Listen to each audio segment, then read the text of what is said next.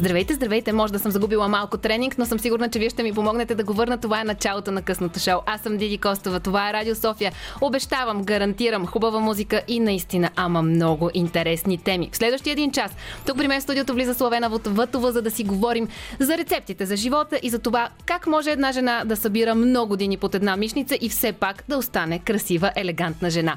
Онази хубавата обещаната музика обаче е гарантирана. Ето сега го доказваме. Чуйте! Радио София. Късното шоу с Диана Костова.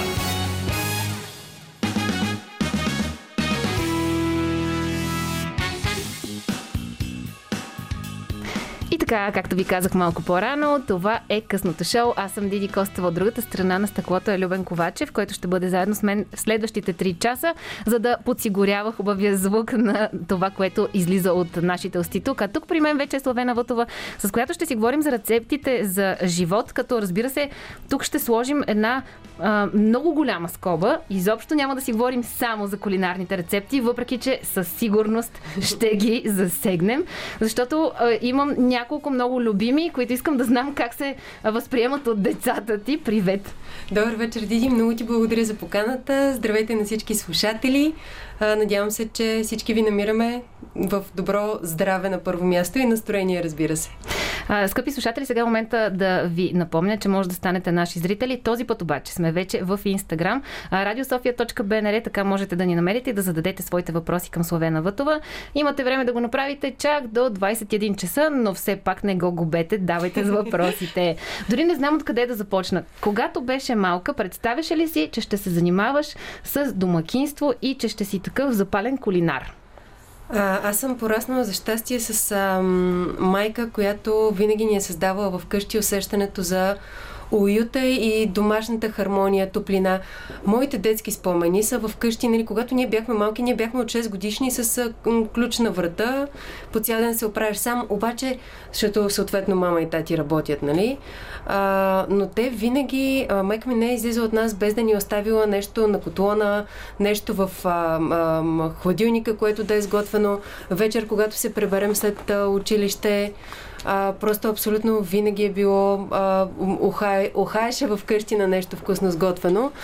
А, така че а, аз си го нося това нещо като един скъп спомен, който за мен е много приятен. Не съм си представила, че ще искам да се развивам в това mm-hmm. нещо. А, но ето го момента, когато вече се появиха и децата в моя живот. А, на мен ми става много интересно това да пробвам различни неща. Естествено, искам да бъде максимално здравословно и за мен, и за децата, и за съпруга ми, и въобще за всички хора, които по някакъв начин се докосват до това, което правя. А, така че малко по малко ми става, колкото повече научавам, толкова повече разбирам, че нищо не знам и искам още повече да се опитвам и да чета и да намеря някакви неща. Това е много, много, много богата материя и слава Богу, към днешно време с цялата тази информация, която е изключително лесно достъпна, а, човек много лесно може да намери а, вдъхновение буквално във всякакви чужди сайтове. Естествено и от много български има много хора, които изключително много ам, не знам дали, да кажа, разбират а, от а, здравословен начин на живот и хранене, но поне и те допринасят с информацията, по която те са а, а, разбрали от някъде. Така че вече е доста по-лесно да си информиран и наистина в ежедневието си, нали, тук много ясно искам да разгранича, че при мен няма някаква крайност. А, просто а, всяко едно нещо в ежедневието се опитвам да го заместя с здравословния му вариант, когато говорим нали, най-вече за а, хранене. Ще си говорим след малко за това колко време и колко труд отнема в повече това да направиш нещо, което ти се хапва по здравословен начин. Преди това обаче, м- Говорим си за детството. Е, ние горе-долу сме израснали в едни и същи години, в тези години, в които всъщност не знам днес децата дали са запознати с е, мекиците на баба, с баничката на баба, с пържените филийки. Но ние с теб сме израснали в това време. Ти хапваше ли ги тези неща и, и кога, кога се откъсна от тази мисъл? А, аз ги хапвах и ги обожавах всички тези неща. А, наистина пак така малко а, влизам в детайли, но съм имала детство, сега съм имала а, село, на което съм изкарвала лятна вакансия, когато съм била не една, а, много от тях. А, баба и дядо, за съжаление, вече не са сред нас, но а, бяха хора, които по всеки един начин се опитваха а, да угодят на всичките си внуци. А, пукаха ни се пуканки в едни тенджери на печката на дърва. А, правеха се а, мекици, баници, тутманици и всичко още, което а, искат да направят а, бабите и дядовците с техните внуци, за да ги накарат наистина да си оближат пръстите накрая. А, как се откъснах? А, изключително лесен е отговора. А, първо, не съм се откъснала напълно. Аз също а, имам а, дни, сега няма да преувеличам и да се правя, че много често ги консумирам, но имат някакви дни, в които си хапвам а, и баница, и а, макици, и пица, нали, всъщност пицата доста по-често, да чакай, не сложих правилната Ама графа. твоята пица е различна. Не, и нормална имам предвид. не съвсем нормална, защото нали, като махнем млечните и това, остава само блата, но да. Ам, Спрях покрай суетата, така да се каже, защото а, аз качих доста килограми с бременностите. С първата качих а, 25 кг, с втората 23 а, и съответно имах а, огромното желание а, да си върна формата. А, постигнах килограмите сравнително бързо след а, ражданията, за което много, поне аз така мисля, ми помогна а, тогава кърмането, защото покрай това изключително uh-huh. много ограничих наистина а, храните, подограничих. Имам предвид, че тогава трябваше, а, избягвайки а, колкото се може а, колики и така нататък храни, които а, предизвикват колики, просто ми стана супер изчистено менюто. Uh-huh. А, много силна хранителна храна, но много изчистена. А, и това със сигурност беше много полезно бързо да върна килограмите, но не и формата, защото за това се изисква повече време. И тук искам да апелирам към а, дамите, специално, понеже доста често в Инстаграм получавам въпроси от а, различни жени, които ме питат а, как съм си върнала а, формата след раждане, какво съм яла, какво съм правила. А, просто искам да ви кажа, наистина не, не бързайте а, организма след раждане на една жена и тялото е толкова изтощен. Знае, нали, знаем какво се случва с хормоните uh-huh, и всичко останало. Uh-huh. А, и да, малко по малко нещата си идват на място, когато човек има желание. Постоянно нещата ще си дойдат на място. Но не можеш още повече да стресираш тялото си в този момент, като го лишаваш от, а, от нещо. А, гледайте на първо място, ако можете да спите, след като сте се е появил новия член на семейството. Добър съвет, много любопитно обаче. Как се случва? Почти. Ами на мен така и не ме се случи с първото ми дете. С второто вече така имаше малко, малко, една идея малко разхлабване в това отношение на нещата. Оле, при мен беше обратното Но... даже. Трябва си време. Трябва си време за всичко. Движението, здравословното хранене със сигурност водят до най-добрите резултати. И никога не може да имаме лицето на еди си кой, тялото на еди да. си кой или нещо такова. Всеки човек има, носи неговите гени и това към което трябва да се стреми е той сам себе си да усеща по най-добрия начин, като за това няма конкретна норма да, или да, форма, да, още по-малко. А, просто всеки има собствено усещане как се чувства най-добре и, и съм сигурна, че и всеки знае как, от какво трябва да намали в ежедневието си и какво а, трябва да увеличи, например. Просто за всичко се иска воля, а много хора по някой път губим тази воля, mm-hmm. пък искаме резултати. А, просто трябва да всеки да си намери правилното нещо, което да го мотивира. Точно така. Мотивацията е най-важното нещо и освен това си мисля, че а, вече и отличен опит. Онази първата крачка е най-трудна. Ние, аз мога да дам пример със себе си. От едно известно време се каня да спря бялата захар и тестото. Всички. Значи не може да не сте го чули това. То дещо има фитнес инструктор, диетолог, експерт и там човек, който се занимава с поддържане на, на тела, собствено или чужди, ще каже спрете бялата захар, тестото и какво още Словена ще каже след малко. И аз ги знам тези неща, но, но на практика е супер трудно. Нали, тези неща са много изкусителни. Пак се връщаме на темата за мекиците. сме израснали с тях. И, и първата крачка ми беше най-трудна. Да кажа е няма. Край. И се подка... подкамвам и подготвям от много дълго време. Момента, в който казах спирам, а, може би ми отне седмица, за да си извадя вредните навици от съзнанието. И вече, може би, 4 месеца нямам дори, вече дори нямам необходимост, нямам желание. Тогава, когато ми се прияде нещо сладичко и си кажа, ли сега нещо много сладичко искам да си хапна, и си казвам, добре, за тия 4 месеца на вятъра ли да отидат? При мен беше здравословна причината да ги спраде, не само ами, суетна. Ти, ти, абсолютно съм съгласна с това, което казваш, че най-трудна е първата крачка uh-huh. да издържиш. Първите един, два, три дни се седмица, примерно. А, първо, само не съм съгласна с това крайното спиране. А, спираме го крайно, когато много сме прекалили, mm-hmm. примерно трябва нещо много да овладеем тялото си и, и то е за известен период от време. След да. това то пак се връща по някакъв начин в ежедневието ни, но просто е по-малко да, и по-рядко, да. нали, съответно. А, аз наистина не мисля, че изхвърлянето на нещо съв, така супер крайно нали, от ежедневието ни в дългосрочен план води до нещо добро. И пак всеки човек само сеща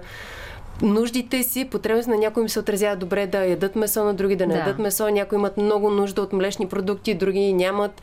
Някои имат нужда от повече тестени неща и така се чувстват добре и изглеждат добре.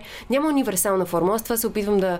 А, нали, някой като ме попита нали, при теб как се случиха нещата, аз мога да споделя моя опит, но това не означава, че то е най-правилното нещо за теб mm. и за твоето тяло и за твоя организъм. А, а иначе, а, по това, което ти кажеш за започването, а, когато аз трябва да а, предстои ми нещо, трябва да си наложа някакъв навик или да променя някакъв навик или нещо от този сорт.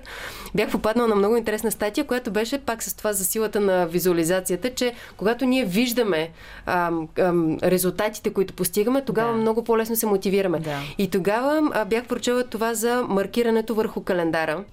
Ако си имаме такъв а, хартиен календар или може да си начертаем ние а, тип табличка, която Поставяме си, първо е хубаво да си поставим краткосрочни а, цели, за да може наистина да видим, че ние може да го направим това нещо. Ако искаш да започнеш диета, кажи си три дни няма да консумирам, примерно няма да пия газирано и няма да ям бяла захар, примерно. Или пък дори да ги намалим, три дни ще ям само по... Само по, по толкова, да. да. Някаква цел да. си поставяш. В края на всеки успешен ден, като ти като кажеш три дни, три дни са нищо. Да. Човек в съзнанието си много по-лесно ги възприема. Mm-hmm. И в края на всеки от тези три дни маркираш успешен ден с тикче, усмивка, слънчице, който каквото прецени, че му доставя удоволствие, така да си го а, маркира. И в един момент ти погледнеш и кажеш, аз всъщност супер лесно да. го направих това, значи мога още толкова и си в крайна сметка си изпълняваш много по-лесно срока, но ако първоначално тръгнеш с идеята сега, три месеца няма да правя еди си какво или ще правя еди си какво, а, става малко по-трудно а, може би чисто психически да се пречупи човек, за да стартира. Mm-hmm. А, така че при мен това беше трика с, а, на краткосрочни периоди да започна с нещо, за да си го наложа. И при мен действа. Ако някой има някакви други трикове, може да ги сподели.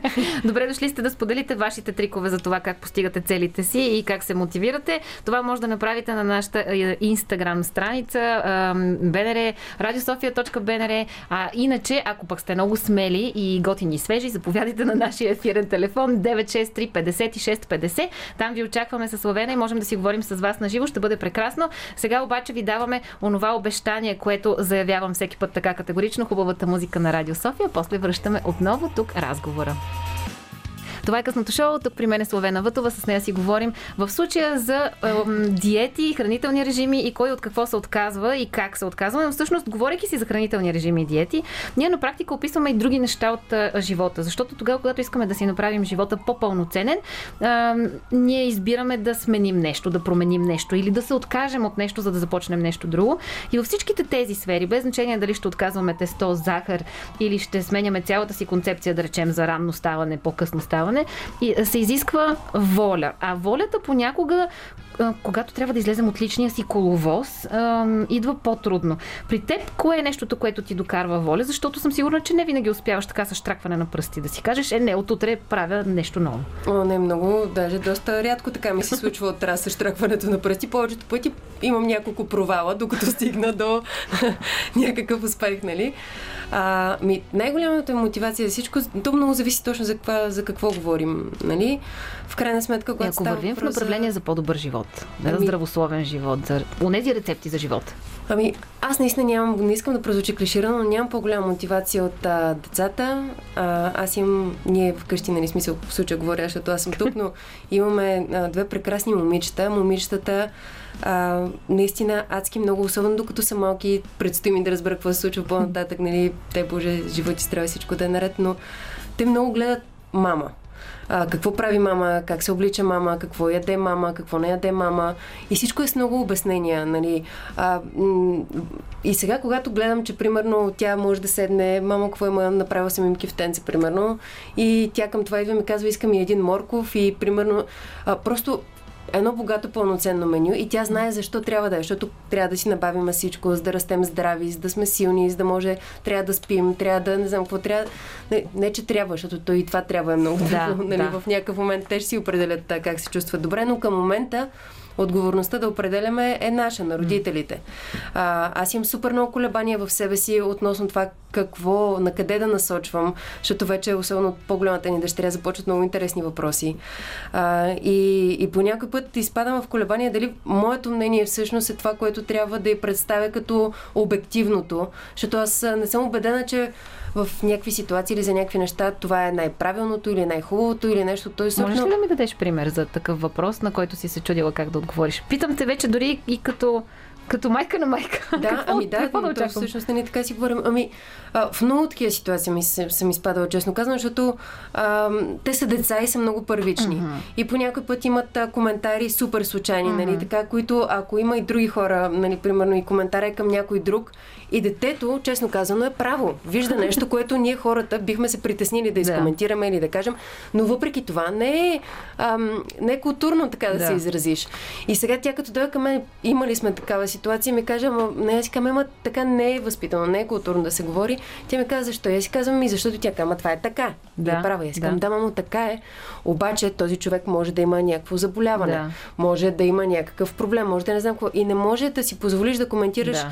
А, човек, който не е дошъл да поиска да говори с теб. Ако да. дойде и поиска да говори с теб и те попита нещо, ти можеш да му кажеш, нали, тогава, но така да отидеш, може да го обидиш по някакъв начин, а нали, искаме да сме добри. Нали, добрите хора се опитват да правят повече добри да. неща, нали, съзнателно поне. А, и, и става много сложно, защото вече влизаш в едни такива полуфилософски а, теми, нали, които аз съм убедена, че детето просто стои и не ме разбира доста често. И си казва на тая майка ми, какво става? нали, трябва да поспи малко, може би. а, обаче, а, да, става се по-деликатно. Наистина по-деликатно, а мотивацията наистина ми е в тях, защото а, аз искам да направя всичко, на което съм способна най-добро, за да могат те да са добре. А, от време на време получавам някакви проблясти, в които си казвам, че в крайна сметка те да са добре, аз също трябва да съм добре.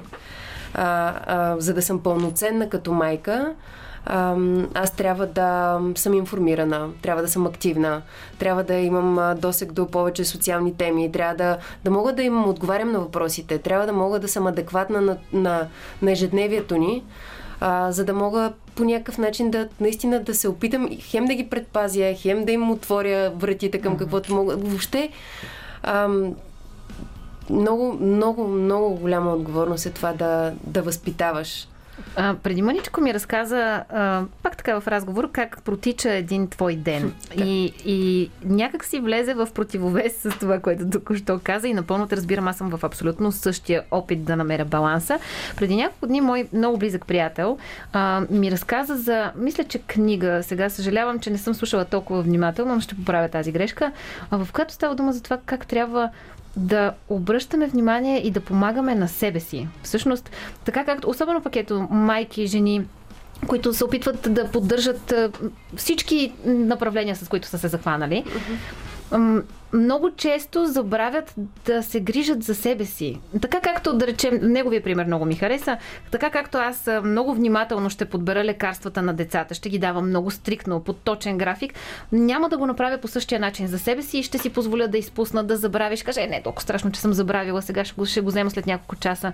А, а всъщност точно това, което ти каза. Важно е първо да се погрижим за, за, за себе си, за да може околните да са добре. И аз осъзнавам, казвайки го, точно това, което ти правилно отбелязваш, а, аз съм изключително лош пример за това и аз съм в, а, така мога да кажа, с ясно съзнание, че съм в период, в който се уча и много искам да се науча на това нещо. Опитвам се да правя постъпки в тази посока, обаче наистина, когато имаш едни 24 часа, в които, както ти каза, нали, много жени се опитваме да а, и да напазаруваме, и да сготвим, и да си поиграем с децата, и да му обърнем внимание, и на съпруга си, и работа mm-hmm, да си свършим, mm-hmm, да отговорим mm-hmm. на цялата комуникация и така нататък. И някъде там трябва да остане време и за теб да спортуваш, да си починеш. Да... Абсурд. Пълен абсурд. Нали, това няма как да стане. А, там вече, поне в моя случай, идва едно такова чувство сега, а, кой е ощетен от цялото mm-hmm. това нещо. Нали? И когато аз трябва да ощетя някой, винаги ще ощетя себе си да. и никога няма да, да ощетя а, някой друг да. близък до мен, нали, човек, който, а, с който трябва да си делим времето, нали, или а, така. И, и не знам как се учи това нещо. Наистина, за съжаление, се убеждавам, че хората се учим, когато изпаднем в тежка ситуация. Тогава винаги си даваме едни много големи обещания Обещавам от утре ще намирам време да почивам, малко повече да спя, да, ще отделям повече време на това. Да, обещавам си, че като се превърнеш, си оставя телефона на страни и ще си играя с децата, ще си вечеряме, ще си говорим и така. И почва този телефон да звъни, почва пусни това, изпрати това, тук фактура, там това не си направил, нали така. Чакайте само две минути. Е, сега мама идва, нали такова.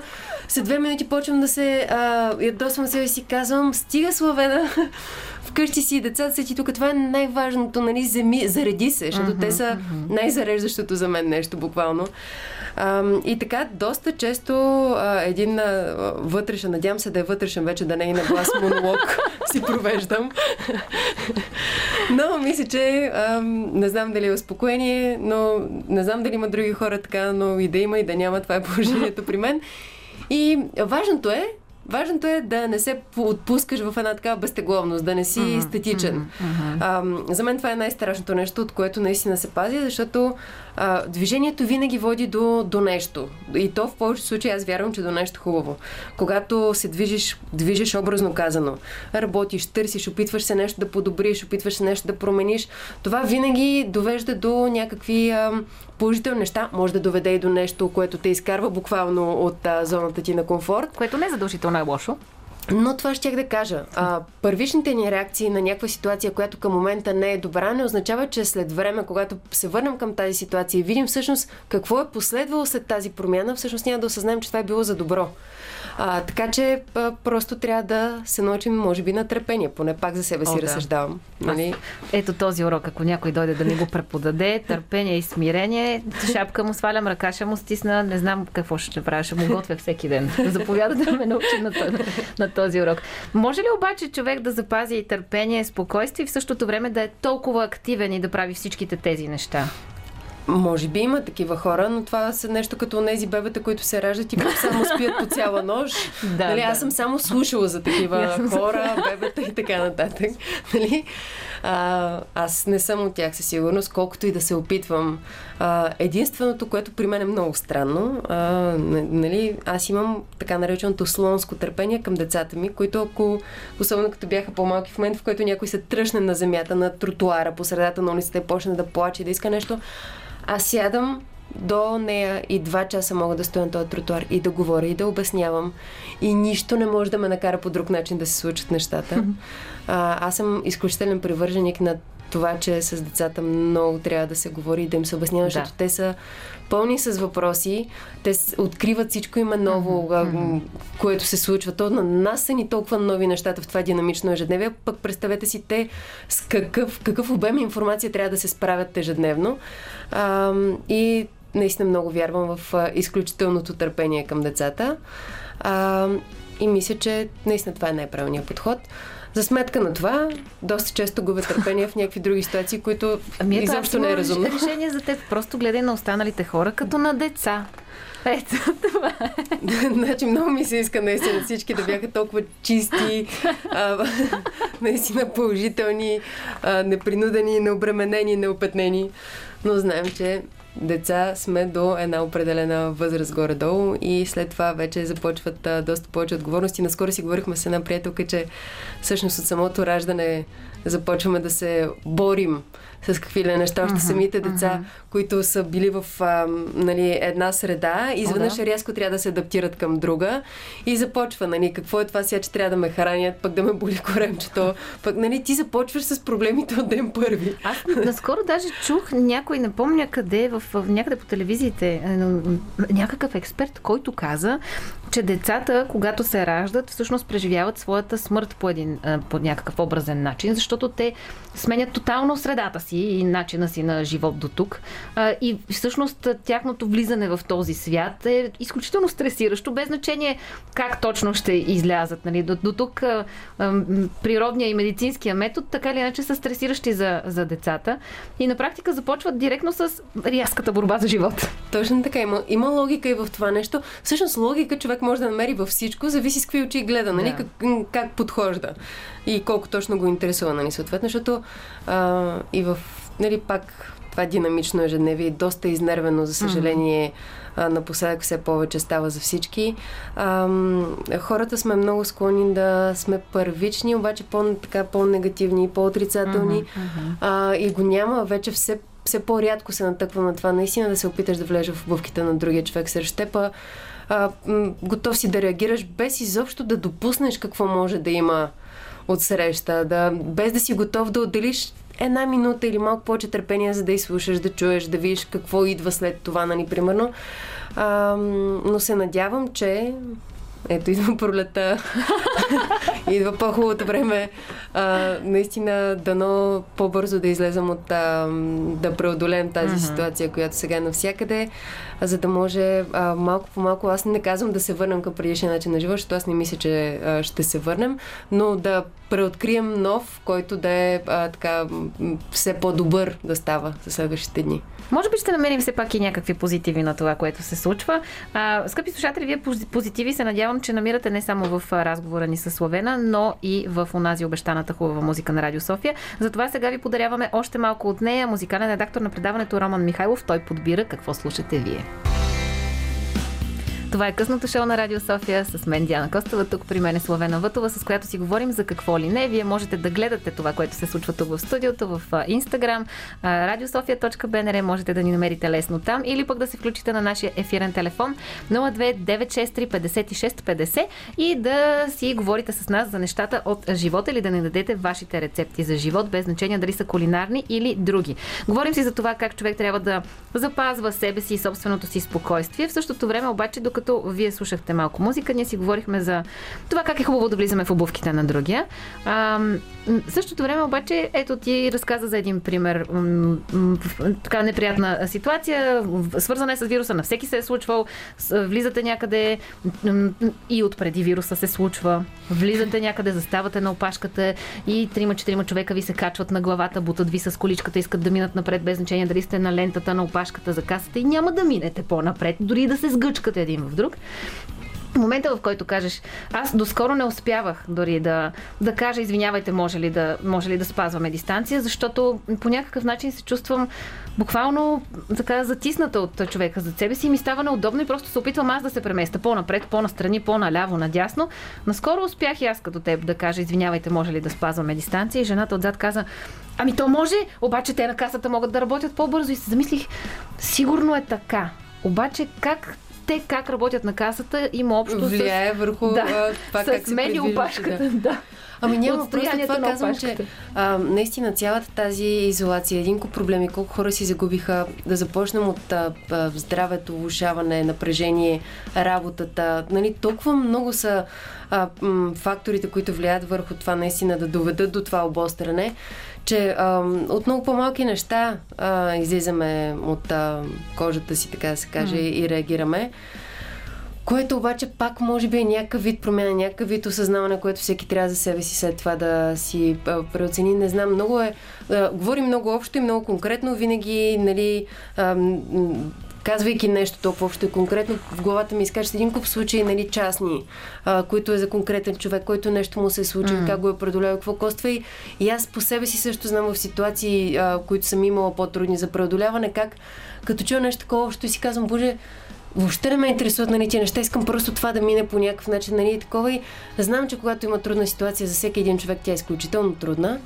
Ам, знам обаче, че ам, почти всички неща, когато не касаем здравето, нали, под една или друга форма са преодолими. Да. Наистина, м- човек, когато си знае приоритетите, когато знаеш кое е най-важното mm-hmm, за теб, mm-hmm. а, просто а, винаги в такива ситуации това ти е спасителния пост. Ти се вкопчваш в това, което е най-важно за теб. А, и, и в повечето ситуации наистина изплуваш, преодоляваш, може да е с някакви препятствия, но след това е важно наистина да, ако можеш да се замислиш защо ти се е случило, какво е трябвало да ти изпадала ли си в такава ситуация? Изпадал съм в много такива ситуации. А, много е, едва ли не... Ам, аз имам живот, какъвто имат 99,99% от хората. Имаме си ежедневните проблеми, битовизми, радости, всичко, което, нали, засечки на пътя, нали, какво ли не, нали, и проблеми с здраве, с, с всякакви такива неща и и това цялото нещо си го живееш, преодоляваш го, само че нали, вече се опитваш някакси повече да, да го пазиш това цялото нещо, просто имаме деца. И аз искам колкото се може по-малко от лоши нали, неща да ги засягат, да, дори те самите да не виждат и да не разбират голяма част от, а, а, примерно, ако има някакъв проблем или каквото и да е било, защото защото, пак казвам, ти ме пита преди малко коя е най-голямата мотивация. Те са, нали, всичко е в посока тази, те да са, да са добре, да растат добри. Кои са основните промени, които се случиха в твоя живот, в твоето тяло, в твоето аз, след като се появиха децата?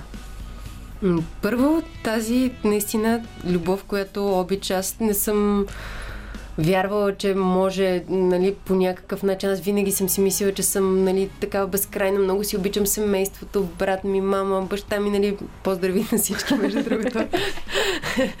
Приятелите ми, близките ми, нали. Но това не може да се опише, никой не може да те подготви. Наистина, една майка какво може да изпита, когато а, нали, се появи а, в смисъл, когато имаш две сърца, примерно, да, в тялото да, си, да, нали, които да. бият. Усещанията са такива неописуеми и наистина обичата, която идва след това, безкорисно е. Смисъл, аз няма нещо, аз съм си мисля просто като чуя за децата и а, нямам пречки, нямам прегради, отивам и не знам как ще направя нещо нали, по най-бързия, по най-добрия начин ще се случат нещата, за да може за тях това да е окей. Okay. Това е първата осезаема а, разлика. Другото, което е а, търпението, за което преди малко си говорихме. А, аз по принцип съм доста динамична в всичко. От тези хора, които винаги бързат, винаги правят 25 неща едновременно. А, не винаги успешни, нали? Но това, че ги правя, не означава, че са успешни, нали? Просто ги правя по някакъв начин. А, винаги ми е така припряно, аз не обичам да чакам нещо бързо, трябва да се свърши. Ако видя, че някой го прави бавно, ще отида аз да си го свърша, да, нали? Такъв да. тип човек. Е, и сега си представете, нали? Търпението, което идва, когато а, от а, 7 часа и 3 минути сутринта до 7 часа и 13 минути чуеш 313 пъти. Мамо, мамо, мамо, какво да облека? Мамо, това не го искам. Мамо, може другото.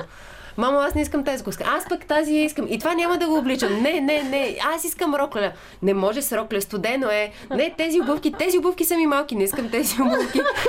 И, про... и, и това, когато да... това се случва всяка сутрин. Всеки да, ден, не е всяка сутрин. Да. И просто отивам и ги прегръщам и казвам, слушайте сега, безумно много ви обичам, сядайте, сядете за къските. Защото закъсняваме. Голямата ми дъщеря е изключително чувствителна на тема закъснения. А, и когато тя знае, че се закъснява за градина, аз, както казах, вечно бързам, закъснявам, като изляза, трябва да се сетя да съм си взела и нещата, примерно да. за тренировка, за банката, за това, за това, нали, 100 неща, багажа, които трябва да се носят. И все нещо забравям и вече точно заключим. Чакай, чакай, забравих, чакайте деца, нали, връщам се. Има съм случаи, в които бягам, нали, вече, защото тръгвам в посъд, нали, вече сме закъснели. Детската градина, в която, в която те посещават, е много близо до нас, но в такива ситуации, в които оттам трябва да продължа някъде, а, нали, ги качвам в колата, да. оставям ги, после продължавам и така. И съм имал случаи, в които сутринта нещо се случва с колата и буквално едната е подмишница, другата е за ръка, която е по-голяма и може така повече да тича. и едно тичане на тази детска градина и пристигам, нали, и просто се, си казвам, боже, отстрани това погледнато най-вероятно, нали, запахтяна, такава вече, току-що съм се изкъпала, трябва пак да се изкъпя, нали, просто защото нося 25 неща, плюс, нали, около 40 кг горе-долу нали. И просто, и на цялото това нещо се опитвам да си кажа, окей, обаче аз съм си го избрала, нали? Да. Така, аз, нали, аз, имам, аз мога да се откажа в ежедневието си от а, ред неща, да. които да правя. А, и може би в някакъв момент, когато а, стана малко по, а, не знам, още по-осъзната или по-балансирана, да, да. А, сигурно ще успея така да пресея още повече нещата, за да наистина оставят тези, които а, са най- пълноценни за мен и близките ми. А, все още е хаос, само че аз си го обичам този хаос. Точно това ще да кажа, че не ти вярвам и не ти вярвам просто първо, защото изключително много припознавам себе си в това, което разказваш и второ, защото а, именно защото припознавам себе си, виждам заряда и енергията, ако щеш скоростта, с която ти разказваш да. за динамиката на ежедневието ти, това те зарежда всъщност. И има една такава порода хора, които обичат да правят 25 неща, без значение дали всичките са успешни. Важното е на края на деня да си кажеш, ей, днеска се справих и с това, и с това, и с това, и с това. И се чувстваш зареден, когато си правил много неща. И изключителен си... проблем, точно така. И изключителен проблем, ако си, ако, то, сега не мога да кажа бездействие, защото то нашето бездействие нали, не е точно бездействие. да. Но а, ако нямаш няк... нали, 10, както ти каза, подредени неща, които трябва да свършиш, да направиш, нали, така, и в един момент, нали, аз започвам да се чудя да си мучат пръстите с какво да, друго да, да, да, започна да правя, нали, за да пак да ми е припряно така, да, нали. Не може да. просто спокойно да си стои и да, да си чета книжка, нали. Точно така. И аз не знам как се почива. Това да седнеш и да си почиваш и да... Не мога да нищо правя. Това е моя израз, да. който аз ползвам. Не мога да нищо правя. И тъй както ние а, не можем да нищо правим, този един час мина изключително бързо и, и понеже си обещахме, че всъщност ще си говорим и за рецепти, то време настана. Искам да ми кажеш твоите три най-любими рецепти, които са здравословни и всеки може да опита поне да, да направи тази първа крачка.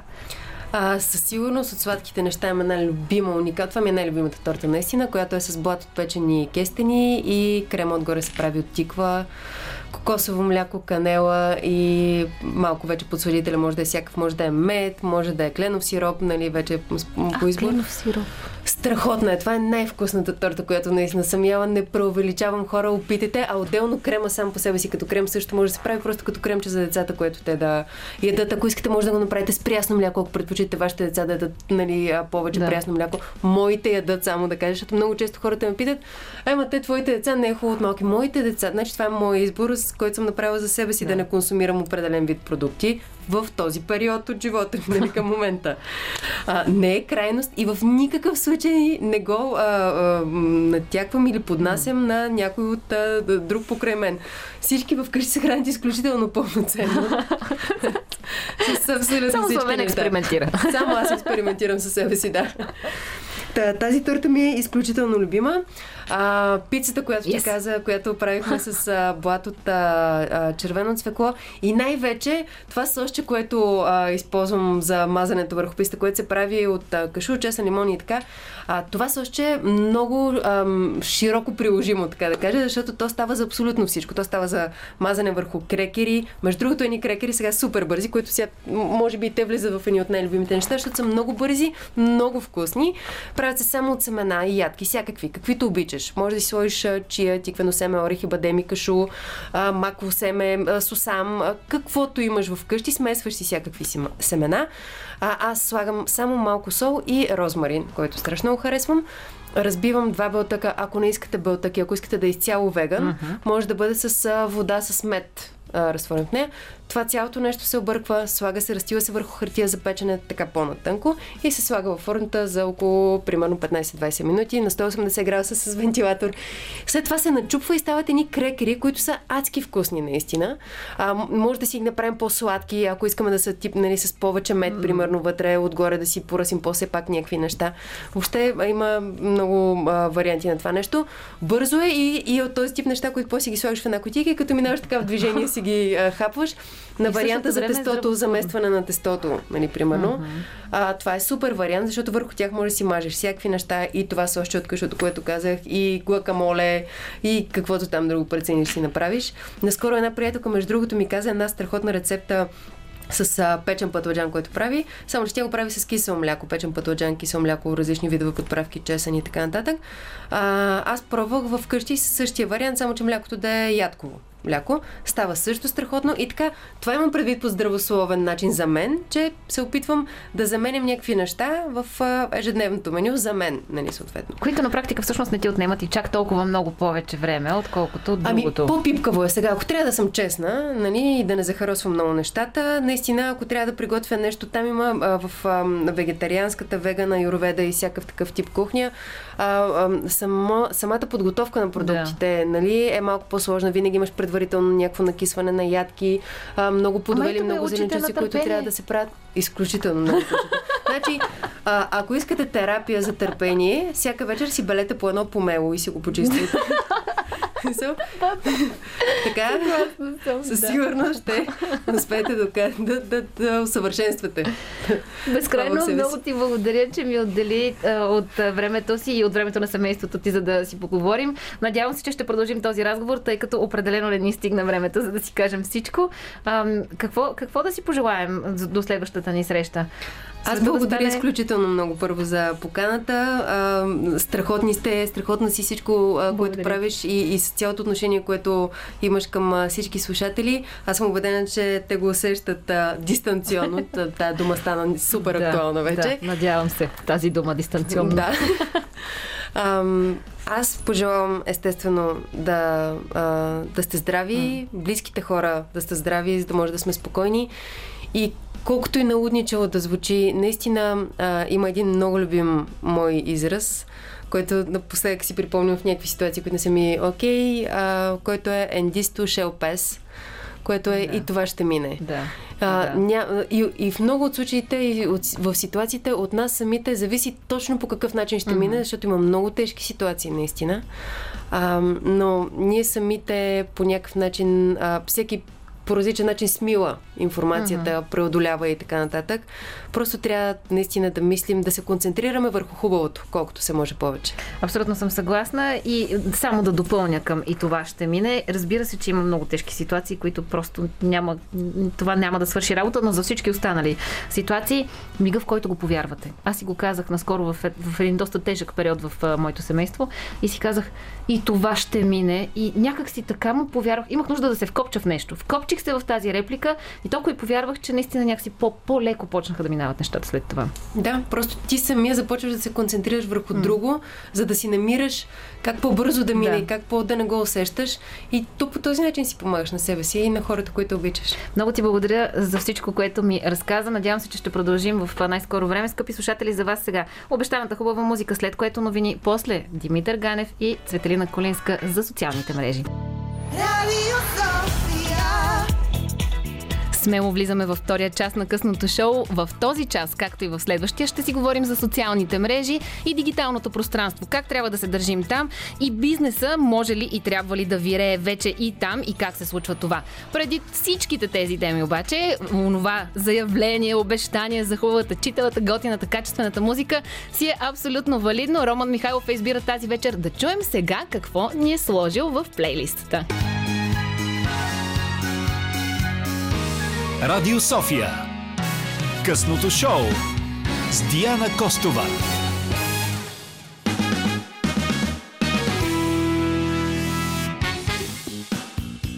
И така, вече сме в втория част на късното шоу и ще си говорим от тук до края за социални мрежи, дигитално пространство и кой как трябва или не трябва да вирее там, особено ако говорим за а, смислено бизнес или кариерно такова развитие. Тук при мен вече е колегата Димитър Ганев, когато познавате иначе от четвъртък вече с късното шоу, защото две глави мислят по-добре от една, нищо, че нашите никога не са в консенсус. И, и Цвети Коленска, която е тук, за да ни разкаже вече наистина, ама вътре от кухня кухнята за нещата в социалните а, мрежи и в дигиталното пространство. А, определено си експерт по тази тема, така че не знам откъде да започна изобщо разговора. Може би тези социални мрежи, които вече присъстват във всяко трето изречение, според мен, на човек, или ако не е изречение, то в действие, а, каква роля играят, когато става въпрос не само за лични профили и да се забавляваме, но и когато става въпрос за развитие на някакъв бизнес, кариера или бранд? Благодаря за поканата първо. а, преди всички разбираха много от футбол и от политика. Вече всички твърдят, че разбират социални мрежи. А, но няма да спра да повтарям, че а, личната употреба на профилите не означава, че си експерт по тях. Това е, това е със сигурност. Къде как трябва да започне един човек да мисли по отношение на социалните мрежи и въобще дигиталното пространство и хигиената там, когато иска да развива вече дали себе си като бранд, дали бизнеса си, дали корпорацията си? Какви са първите стъпки, които трябва да минат през главата на човек преди въобще да стигне до клавиатурата? Който и да е бранд, първо трябва да, да си дефинира аудиторията. Това е задължително. На кого говориш? Защото ако знаеш на кого говориш, знаеш какво да кажеш. Ако не знаеш какво казваш, не, не е добър старт това, със сигурност. Другото е, че има към 7 активно използвани социални мрежи в България, а, като един бранд непременно не, не трябва да присъства във всички тях, защото виждам при много брандове, че искат да са в Инстаграм, uh-huh, искат да са uh-huh. в Фейсбук, искат да са в Twitter, искат да са в LinkedIn. Няма смисъл няма смисъл. Трябва да дефинирайки аудиторията, тъй като а, в различните социални мрежи присъстват различни аудитории и е много важно а, дефинирайки аудиторията си, да подбереш правилните социални мрежи, защото има на хора, които по-скоро само Инстаграм би им свършил работа. И те няма нужда да инвестират време, усилия и енергия да правят нещо, примерно в Фейсбук. Добре, сега се замислям. Предполагам, че голяма част от нашите слушатели, които нямат а, професионален опит с, с социалните мрежи, а, познават основно Фейсбук, Инстаграм, може би и TikTok, тъй като в последно време е много нашумяло като, дори е, като тук, израз. Извинявай също, че те прекъсвам. А, нашумя тук сравнително скоро, миналата година, но в световен мащаб владее челната позиция от поне 2-3 години.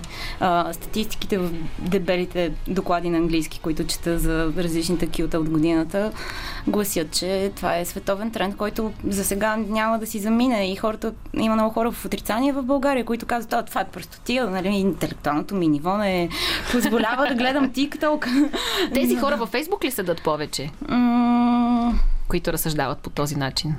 Могат да са навсякъде. Той е of mind това. Да, да си отворен. Но аз гледам TikTok. Не казвам, че ми харесва съдържанието вътре и не е задължително да ти харесва. Въпросът е с окото на, на дори не на експерт, с любопитно око, да си отворен към света, да видиш какво го правят тези хора, що го правят. Добре, да е, обаче TikTok, поне в, в моите очи, като че ли е за по, по-млада, дори детска аудитория. О, категорично. Gen Z са там, които са между 13 и 18, mm. въпреки че в метриките, които по принцип има всеки един ап, когато го управляваш като бизнес акаунт, можеш да видиш какви хора присъстват там. А, за TikTok няма метрика за възраст, а, поради това, че много хора са непълнолетни. А, но е абсолютно ясно от а, всякакви анализи, доклади и новини, че 13-18 са там. Но интересното е, че тези деца все още, тинейджери, подрастващи, съвсем скоро ще станат активни потребители. Mm-hmm. И брандовете съвсем спокойно могат да ги облъчват от сега. Да не говорим, че и децата, които са от семейство с добри доходи, вече разполагат със средства и могат да бъдат активни потребители на дадени брандове. Например, крем за акне може да се промотира от сега в... добра идея, добра идея. Слушате ли внимателно? Слушайте сега, Цвети се занимава с, активно с професионално управление на сайтове и социални мрежи, така че каквото и да чуете от нея, сега е момента да си го запишете, да го попиете и да прецените как ще го ползвате във ваш интерес. Митко, искаш ли да се включиш в нашия разговор с твоите въпроси? Аз, между другото, относно TikTok, тук беше разликата между, между нас двамата с Диана Костова, че да, наистина прахосах ни 4 часа в, в TikTok, но заклевам се по най-детския невинен начин изтрих го. Запознах се с това какво е, забавлявах се 4 часа, но наистина открих колко е колко безумно пристрастяващо е. Да, да, наистина е едно безвъзвратно, безвъзмезно, унищожено време, което повече никога няма да се върне в моя живот. Аз направих същия опит като него, изкарах няколко часа, просто скролвайки някакви безумно безмислени а, видеа на някакви хора. И, и последва същото, което направи и Митко. Изтрих го, сега отново си го инсталирах. Даже не знам дали го изтрих. Но, закачила си се. Но, да. не, все още е... не мога да разбера ам, ползата тогава, когато си бранд, бизнес, корпорация. За, мен, за мен е изключително хитро и видях колко, колко добре хората налагат а, своите лица и своите виждания и създават даже трендове в клипове, които се повтарят и хора от единия край на света повтарят нещо, което правят хора от другия край на света. И наистина е уникално да го видиш как в 10, през 10 поредни клипа, нали, на всеки трети клип виждаш едно и също нещо, направено от различни точки на света. Всъщност тези трендове си имат термин, казва се копикет. Един човек в света измисля някаква щуротия, пуска я, става, тя става вайрал. Между 3-5 до 7 дни я хваща целия свят, става една вълна и всичко умира все пак живееме в фастфуд поколението, където искат да консумират, искат да, да го изконсумират бързо и после свършва писва им, мутъкчени са, разкровали с всичко и това е. Замериха кучетата си с парче шунка по лицето. Значи, в този момент аз казах, добре, два часа по-късно тикток не е за мен. При все, че бърших, бърших сълзите си, както сега тръгват отново. Аз пък гледах танцуващи и пещи хора. не. И, и, и, за съжаление обаче между танцуващите и пещите хора видях и много голяма простотия и съответно не знам каква е цетката там и каква е хигиената там. М- със сигурност мога да ви кажа за TikTok, че алгоритма е много, много, много добър. И само а, п- първия user experience в началото ти се появяват нали, а, а, хора от м- различен происход mm. или а, голи дами или зависи, нали, всякакви неща се появяват. Но в момента, в който започнеш да интерактваш с апа, например, харесаш нещо, запазиш си нещо, пратиш нещо на приятел, те индикират за части от секундите алгоритъма какво, какво харесваш и ти подобрява юзер experience всеки път до степен, в която след на третия, петия път, като влезеш, вече ще има само неща, които харесваш. Абе, така чух, преди време водих един така активен спороразговор, да кажем. Добре. с Прея по тази тема. Тя също така доста запален тиктокър. е, все пак е милениал, да, нормално. Да. да. И, и а, тя се опита да ме убеди, че всъщност можеш много неща да научиш, че можеш да гледаш а, такива клипчета, които да сте образователни, да ти покажат, примерно, как да снимаш или как да едитваш, да монтираш видеа и така нататък. Но това са неща, които на мен са ми изключително интересни. Опитах се да потърся такива в TikTok. Видях две-три, които може би може и да са интересни. И от, изгледах ги, изгледах още няколко, почнах, пуснах няколко варианта на сърч и TikTok не ме надуши. Ами, те туториалите са, да, един от трендовете. В крайна сметка Ама TikTok не ми предложи други туториали. Не знам по... Пак ми предложи танцуващи хора. Не си, му дала, не си му дала достатъчно време. Сега този алгоритъм все пак трябва да завърти един цикъл. Иначе връщам се само малко назад, понеже попита как не виждаш как брандовете биха могли да се позиционират в TikTok и не ти отговорих. Реален пример е, напоследък стана много вайрал един тренд с, с паста. Фета и чери се пекат и се прави паста. Много елементарно, но просто не знам целият свят поводя по това. Например, барила могат да си направят такива видеа. Ако някой се беше сетил, нали, извинявам се. Не, няма за, няма за какво. да, бранд паста могат със сигурност да хванат този тренд и да стане вау. Щеше да е много добре за тях. Добре, предлагам да продължим а, разговора след малко и някак си да го структурираме по социалните мрежи. Добре, и, може и... да минем през всичките, ако искате и да ви разкажа основно характеристиките им. Да, и то конкретно за България, защото тук някак си е възприятието на социалните мрежи е различно, отколкото в други държави, хайде да кажем, от, да не казвам света. Да. Така че, Аз продължавам да твърда, че Фейсбук е за възрастните, но това ще го разберем след малко. Благодаря. Да, благодаря, защото аз седа във Фейсбук, скъпи слушатели, и Фейсбук е за възрастните. Аз и нашите слушатели ти се обидихме. Ето, ето как, как, как типичното мъжко-женско. Веднага ще го приеме като нападка към не, не към теб, просто а е към така. слушателите ни, които ползват Фейсбук. Не, просто има така. Добре. Скъпи слушатели, вие може да се включите в този разговор на 029635650 а, или пък да ни пишете в някой от нашите социални канали. В Facebook и в Instagram имаме такива. Явно ще трябва и в TikTok да се може ориентираме. Може и в Twitter да ни откриете, но там не знам дали ще можем да ви отговорим веднага. Все пак сме прекалено възрастни, за да комуникираме Иначе експерта тук при нас, Цветана Кулинска, която всъщност е менеджер в дигитална агенция и, и, и точно с това се занимава, ще ни разкаже всъщност смислената страна на тези социални мрежи, но това след малко музика, за да си отдъхнем всички. И така, късното шоу продължава. Говорим си за социални мрежи, а, говорим си за тяхното развитие и за това как се случват а, в а, България. А, Цветана Колинска е тук при нас, експерт по тази тема, който ни разказа, че всъщност няма почивен ден, защото социалните мрежи непрекъснато се променят. А, как се променят и защо, след малко ще разберем.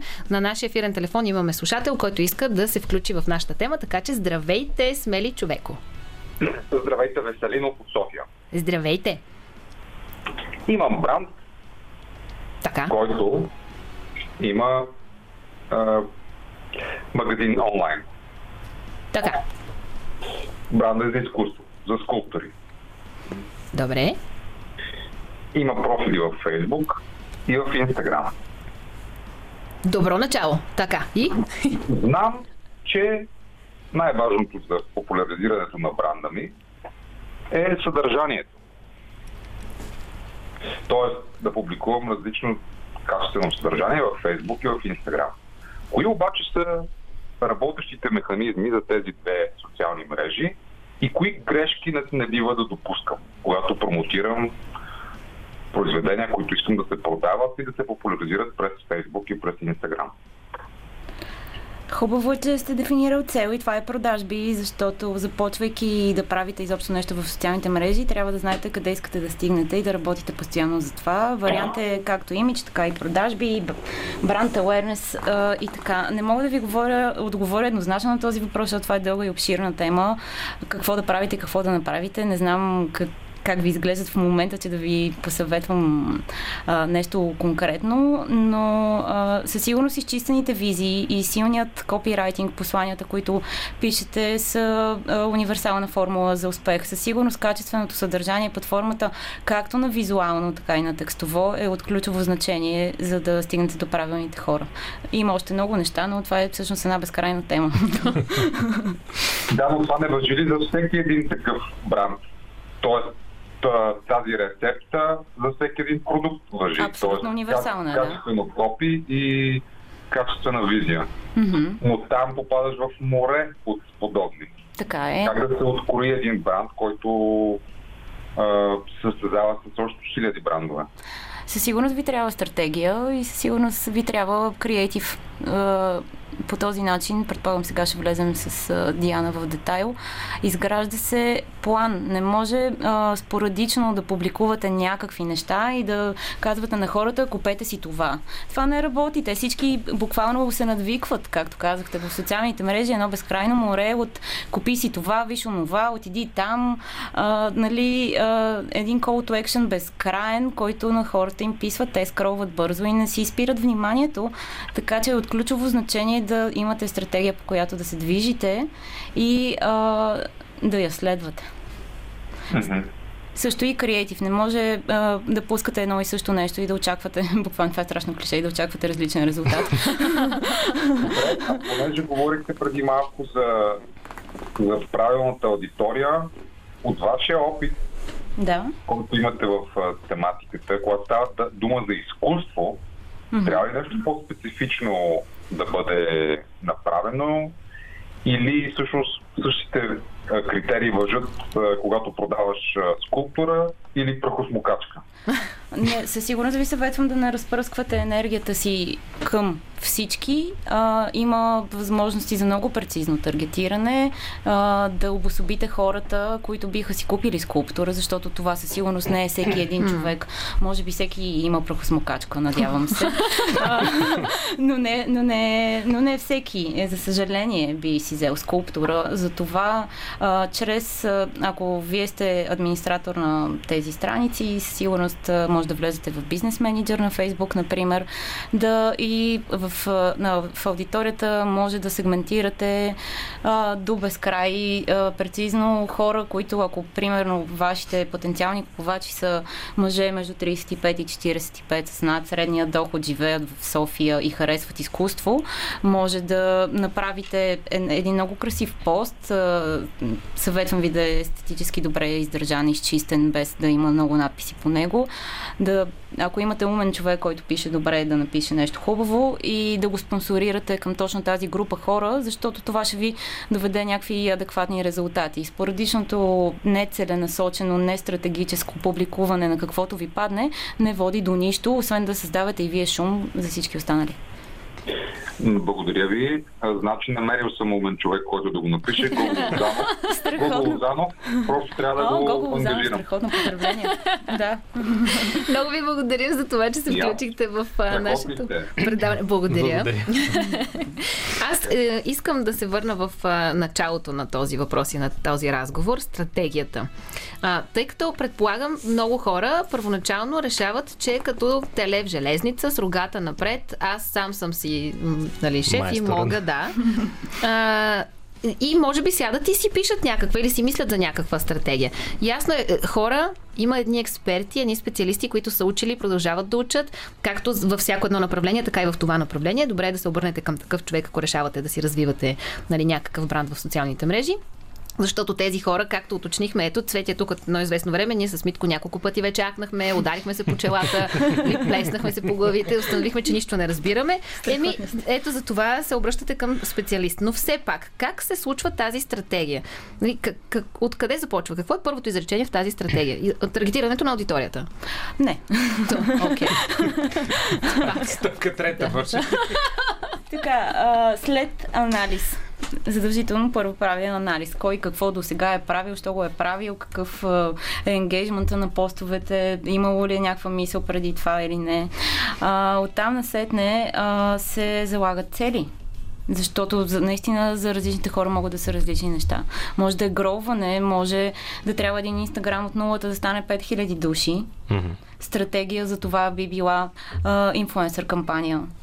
Стратегия за това би било giveaway през вече разработен профил. Това е стратегия. Това са ходове, които правиш стъпка по стъпка и ти си си казал, аз в следващото 3 месече искам да имам 10 000 души в Инстаграм и го правиш. По този начин. Е, Ще си говорим след малко за цифри и за тези 5-10 хиляди души в Инстаграм. За онези толкова коментирани от всички влогари, блогъри и там инфлуенсъри, платени и неплатени такива Добре. последователи. Тъй като това в моите уши е просто някакви изречения, които аз много-много не разбирам. Предполагам все пак и в едни поне два чифта уши от нашите слушатели също е тема, която не е толкова позната. Но преди това, скъпи слушатели, време за вас да прецените дали искате да ни се обадите на ефирния телефон, което ще запълним с прекрасната музика на Радио София. А ефирния телефон може да намерите на нашите социални страници, в социалните ни профили, в дигиталния свят или иначе казано в Facebook БНР Радио София на Кирилица. До след малко. Това е късното шоу. В него сега и до 23 часа ще си говорим за социалните мрежи и въобще дигиталния свят. Онова място, което абсолютно ни залива от всичките си страни и някакси избежно и неизбежно сме там постоянно. А, Цветана Колинска е тук при нас, експерт по темата, с когото си говорим буквално за а, вече дълбините на тези социални мрежи. Разбрахме се, че ще ги разделим по някакъв начин по mm-hmm. тип мрежа. Mm-hmm. Дори не знам от коя да започнем, но в моята глава Фейсбук все още е Мейнстрим. Да. Да, Така че-. Ами всички са там. Те си имат много проблеми с алгоритмите, много се опитват по някакъв начин да пушват надолу въпросните пейджи, с които са на брандовете, с, естествено с цел да влиза, защото това е модела, в който те се издържат. Нали? Това, оттам им дохода, те за това са толкова нали, big deal, тъй като с много хора от цял свят наливат адски много пари за реклама. Иначе ще да е платено, иначе ще да даваш 10,99 на месец да ползваш Фейсбук, ама тога, и тогава няма да имаш реклами, както YouTube ти позволява, но а, там са всички. Аз не го обичам Фейсбук, не знам. А, твърде, твърде е общо. А, напоследък а, станаха, да, не напоследък, много време станаха актуални тези така наречени opinion лидери, които Мгм. общо взето са ни изчитани дълбоки и тежки теми от битието и небитието а, и всеки си изплаква мъката там. Това ще да кажа, Фейсбук не е ли повече за по-пишещи хора, по-четящи хора, хора, които предпочитат повече текст? Със сигурност е мястото за повече текст. Да. Категорично. Аз точно това между другото ще да попитам ти много хубаво, много хубаво зачекна, защото сме говорили естествено Радио София в, в Фейсбук mm-hmm. и чух нещо, което беше много странно. Естествено не съм експерт. Mm-hmm. Бавно и полека, даже извън ефир казах, че просто надникнах над заешката дупка и погледнах колко е дълбоко mm-hmm. надолу това социалните мрежи. Но ти май го зачекна това, че колкото по-голяма става една група, на приемаме на нашото радио, mm-hmm.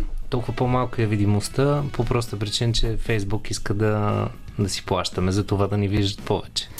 Да, имайте предвид, че а, ако имате средно... Колко души имате? Някъде около 9200. 9000. Имайте предвид, че постовете ви стигат до не повече от 10% от тези 9000 души.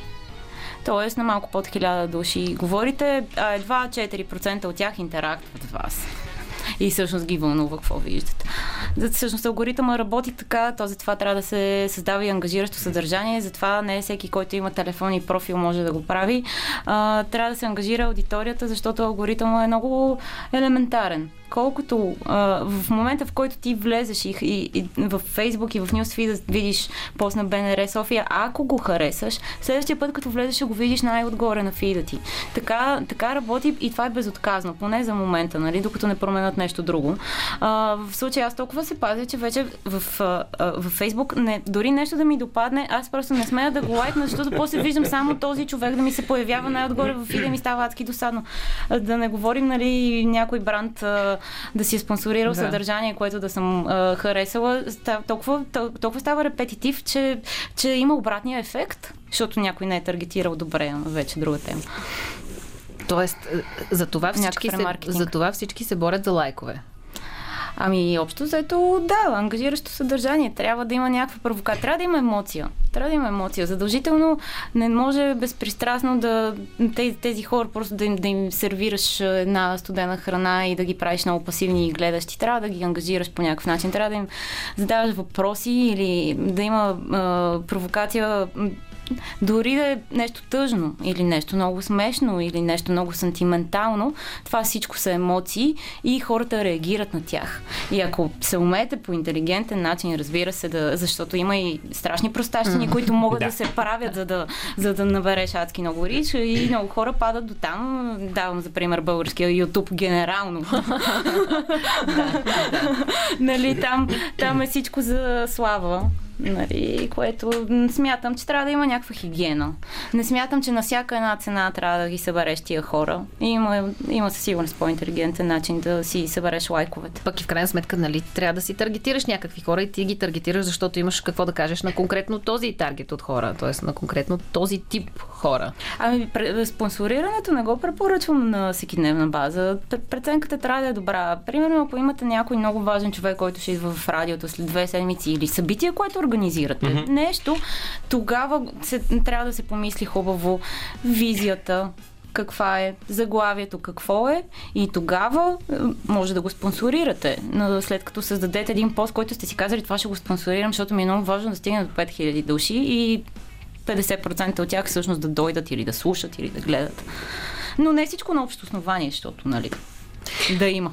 Аз имам един много странен въпрос, между другото, и се надявам да, да разбереш защо го задавам. Uh-huh. А, колко хора са нужни за менажирането на една група. Примерно, казваме Фейсбук група, страница като нашото радио. Mm-hmm. От, от гледна точка на това, от една страна а, вътрешни спорове има, за това, че повече хора внасят повече възможност да се дадат различни гледни точки, обаче по друга страна повече хора да дават една Хаос. разфокусираност на, на визията и разфокусираност, дори да имаме ясни параметри. Знаем си аудиторията, mm-hmm. знаем кой, кой цели. Mm-hmm. Но много хора разфокусират съобщението и то пак става по един или по друг начин. Колко е, колко е разумната бройка? Един човек може ли да менажира една страница сам? Не смятам и не бива. А, със сигурност трябва да се измисли една генерална линия, къд, къд, как искате да вие да се представите пред света, какво искате да, да вижда тази аудитория uh-huh. и да казвате си, окей, работим по тази линия. После създавате, както имате рубрики в радиото, така със сигурност трябва да имате и рубрики в социалните мрежи. Всеки четвъртък, примерно, да пускате песен на не знам си кой. А, също а, е... Аз всъщност за да отговоря на въпросите, извинявай. А, след като се измисли това, което може да е процес брейнсторинг между 2, 3, 5, 10 души, като решите цялата идея и посока със сигурност трябва един човек да седне и да направи график на съдържанието с тези рубрики, кога какво излиза, защото е досадно на всеки дневна база, а трябва да пусна пост за тези, ама кога, ама по-късно, нали? Всичко се планира и след като се планира, един човек сяда и цял ден прави това, зарежда за целия месец в най, според аналитикс на съответната социална мрежа, най-пиковите часове, в които аудиторията им е активна, тогава се зареждат постовете, а, като от друга страна, нали, това е оперативната административна работа а, по, по управлението на една фейсбук страница. От друга страна имаш креатив. Имаш копирайтинг, който някой, като се разбере какви постове ще имате до края на април, един човек сяда и им пише копитата и ги пише добре. Трябва даже препоръчвам да мина през коректор, защото а, нали, неграмотното писане е повод за огромно заяждане винаги и никога не носи ползи на никого. А... Погледнаха ме много значително, просто, скъпи слушатели. и от трета страна, т.е. за да отговоря на въпросите, критичен минимум трима души, освен този, ако, освен ако той човек да помещава тези три таланта в себе си, а, а, трябва и дизайнер, защото смятам, че визията наравно с текста са от много ключово значение, включително дори за самите алгоритми. Това ще да попитам, защото ти каза емоция, само че емоцията, аз абсолютно силно и категорично вярвам, че човек в днешно време, в днешния свят не може да се задоволи, а, ползвайки само едно от сетивата си. Тоест той трябва да използва поне няколко. Mm-hmm. В случая а, в социалните мрежи трудно можем да, да задоволим повече от а, зрението. А, и, и, и съответно трябва наистина много да напълним зрението, много трябва да напълним очите. И смятам, че само текста не върши работа в социалните мрежи и в същия, mm-hmm. и в същия смисъл, може би, само картинка не би свършила работа. По-скоро, може би, О, видео сигурност. или снимка. А, видеото е най-интерактивното нещо и най-актуалното в топ тренд са и за миналата, и за тази година Facebook Live да се пуска и видеото като най-интерактивно съдържание. Фейсбук го пушва напред. Ако пускате линкове, които изваждат хората от Фейсбук, това няма да има mm. ангажираност към него, но ако пускате нещо, което карате хората да дори даже да спрат да скроват и да седат само да ви гледат видеото, първо алгоритъма отчита, че те седят и го да. гледат това видео и после ще виждат страницата ви по-често, но и със сигурност интерактивно и съдържание, което а, е лесно смилаемо, защото никой не иска да чете. Никой не чете повече. Баунс рейта на сайтовете сигурно е паднал под 3 минути. А, общо взето е нито четат, нито се впечатляват от нищо. Така че mm. видеото е топ. Добре, за да обобщим Фейсбук, защото, скъпи приятели, времето тук лети, ама лети много бързо. За да обобщим Фейсбук, а пък малко по-късно, като чуем а, и новините, ще минем и към останалите социални мрежи. К- какво е обобщението на Фейсбук? Кой го ползва? За какво се ползва? Има ли почва у нас?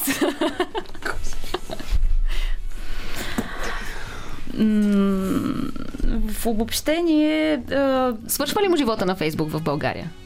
Прехвърля ли се българина в Инстаграм, в ТикТок? О, не мисля. А, всички 35-45 плюс ще си останат във Фейсбук. Много трудно адопстват на тая възраст нови социални мрежи. Не разбират как работят. Майка ми и баща ми са в Инстаграм, обаче честно да ви кажа, много са сладки, но са адски нелепи.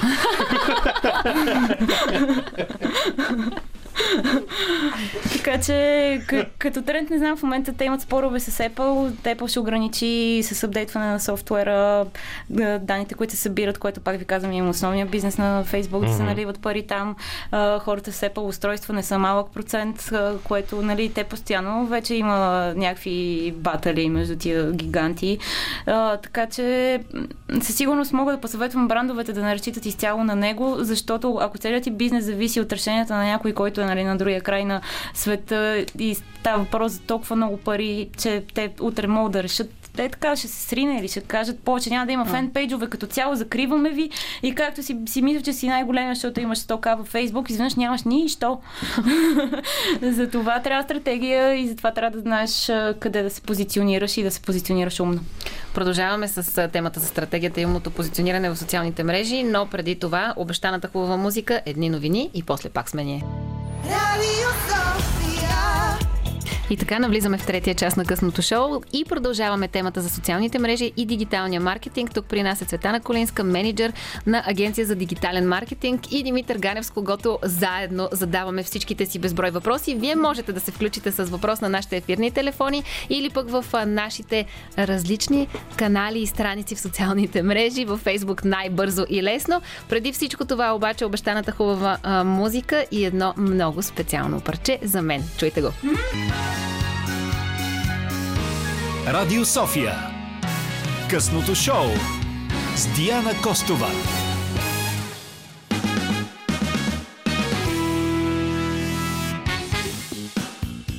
Вече сме в третия част на късното шоу. Продължаваме обаче темата за социалните мрежи, тъй като, както разбрахме, тя е толкова необятна, колкото са и те самите. Няма да ни стигне времето, категорично. Затова докъдето стигнем до там, пък после, ако Цвети се съгласи, ще дойде пак да продължим темата.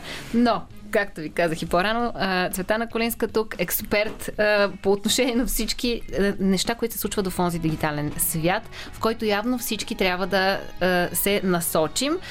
Щете, не щете, това е положението, мили хора. Еми, така е. Димитър Ганев тук при мен, за да ми помага с въпросите. И допреди малко си говорихме за Фейсбук, може би затворихме вече тази страница. Mm-hmm. Коя е следващата такава платформа, която в България наистина много набира скорост или вече е набрала? Инстаграм. Според статистиката е YouTube. О, ето. 4 милиона потребители са там. YouTube е на първо място, всъщност. Добре, по, да, по употреба.